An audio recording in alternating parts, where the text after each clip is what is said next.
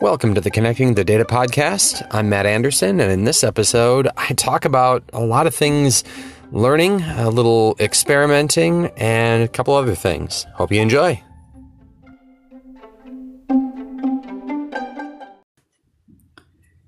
I talked an episode or two back about the educational resources on docs.microsoft.com. And after finishing some of my required training at work, I took the opportunity to start poking around at some of the content out there. And there's a lot of really good stuff. The one that I'm digging into right now is around using uh, Cosmos DB uh, in Azure, and the it's a five module course, super approachable so far as I'm you know working with it. I I'm familiar with Cosmos DB at least at a at a high level. I've worked with it as a data source in a couple of demonstrations that I've put together and this is my first chance to get interactive with it in a in a deeper way.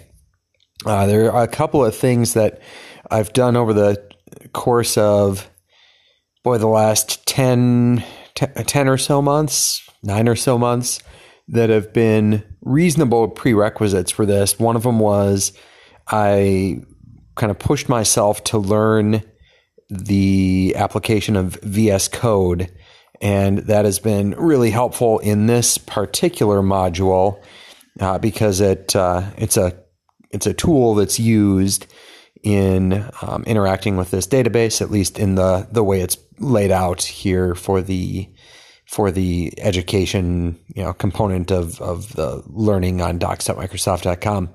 It's it wouldn't necessarily be required, but boy, it sure makes it easy that I don't have to have any you know knowledge of some other application or try to translate into something I do know. I can just focus on the exercises in front of me. So it's been cool. It's been interesting. I should finish it up maybe this weekend. We'll see. We'll see how much I can actually get into and uh, you know where that where that time comes from.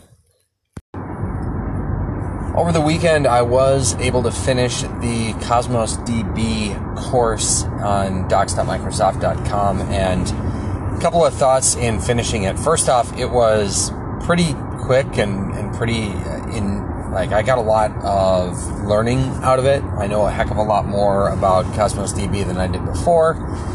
But the other thing that was interesting is there was almost uh, uh, collateral learning uh, in, in the idea of collateral damage, but other learning that happened along the way. And it was around some of the exercises in working with Cosmos DB in the course. I was using, uh, you know, either VS Code or Azure Cloud Shell to work with it, and had specific, you know, code snippets or uh, commands that I could copy, paste, and um, you know, kind of assemble. And one of the things was actually putting together a little uh, C sharp application that uh, would run and create data uh, over a period of time to show you know throughput, and I could then look at the um, uh, you know kind of that interaction and the the feedback that was coming back. And what was interesting is it was kind of built over several of the various steps inside of one of the modules, and I'd see different pieces kind of growing along the way. And it almost felt like in some of the more you know kid focused you know kids learn how to code type of uh, tools there are these little you know code blocks that you can move around move here move there and they'll execute different actions and this was almost the more advanced more you know uh, code looking version of that but it was still effectively the same thing where it was this you know all the the logic was built into it. I wasn't i wasn't figuring out that part but i was assembling it and seeing how the assembly of those uh, components would come together in this full application that was built at the end. So that was that was actually really cool having that you know, get built out it was using vs code which i commented on in a previous uh, in a previous recording here but yeah that was that, that idea of collateral learning. I don't know if that's a real thing. I'll have to investigate.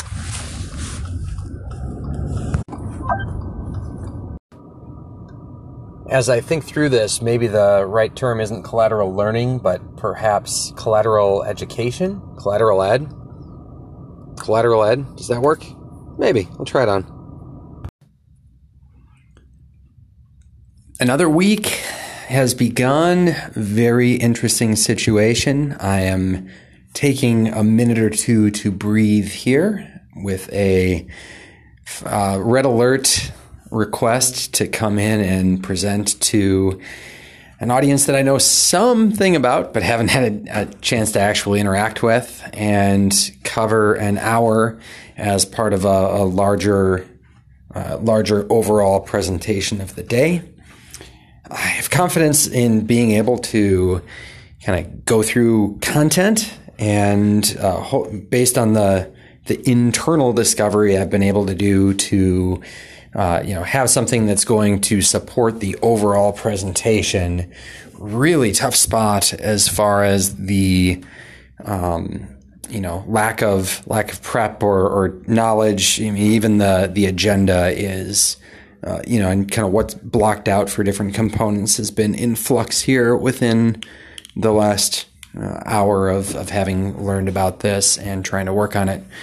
Uh, method here is to arrive at something that I could explain to the the other people in the present uh, who are presenting who will actually be in the room. I will be remote and presenting uh, as as part of this and kind of a remote subject matter expert on the platform, going to a mixed audience of IT and various function or various um, you know, functional areas around the business. So get ready, get set, and go.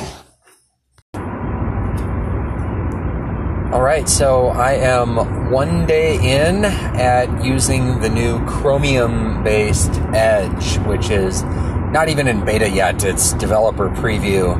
I waited at least a few days before installing it just to make sure that there weren't any, you know, really big gotchas or challenges with it because I did want to try it in a, a, realistic scenario of using it for my day to day kind of email app since I switched over to uh, Office 365 Outlook for the the web app that I use, so no desktop client side application.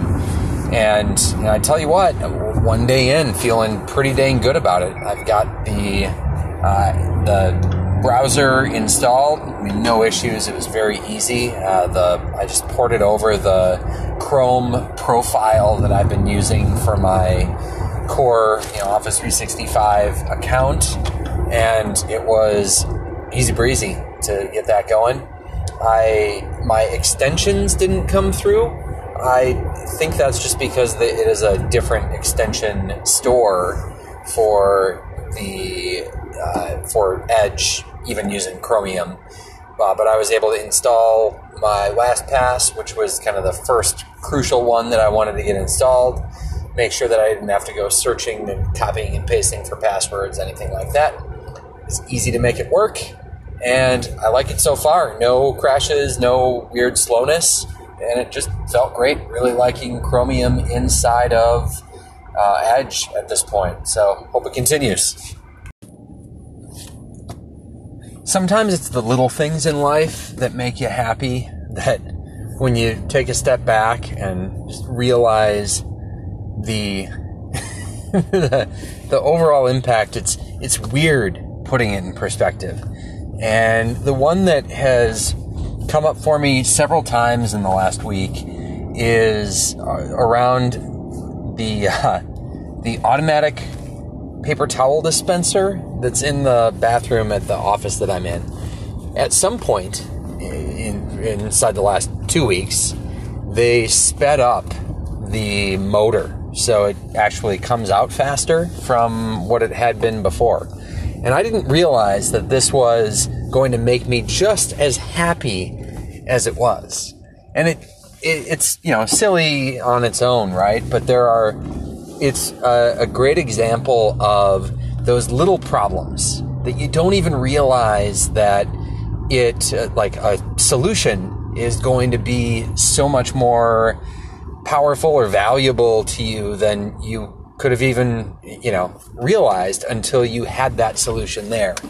Uh, and that's something in the, the line of work that I do, I'm often, you know, trying to, like, I, I can see the value for the person that I'm talking to, but because they just, like, they haven't been on the other side of it, it's hard for them to, you know, wrap their brain around it. And of course, that's my job to help get them there. But it was just, it was a fun little recognition there to see that, uh, just that big of a, a you know, a piece of excitement over something really so silly, and whoever did it, I'm sure has no like. I'm sure it was just some repair person that that fixed something or tweaked something or you know, just set it to a different setting, and they have no idea the the improvement that that made. So very fun, very cool. Thanks so much for listening. If we're not already connected, you can find me online at my website, connectingthedata.com, or on Twitter at MC Anderson.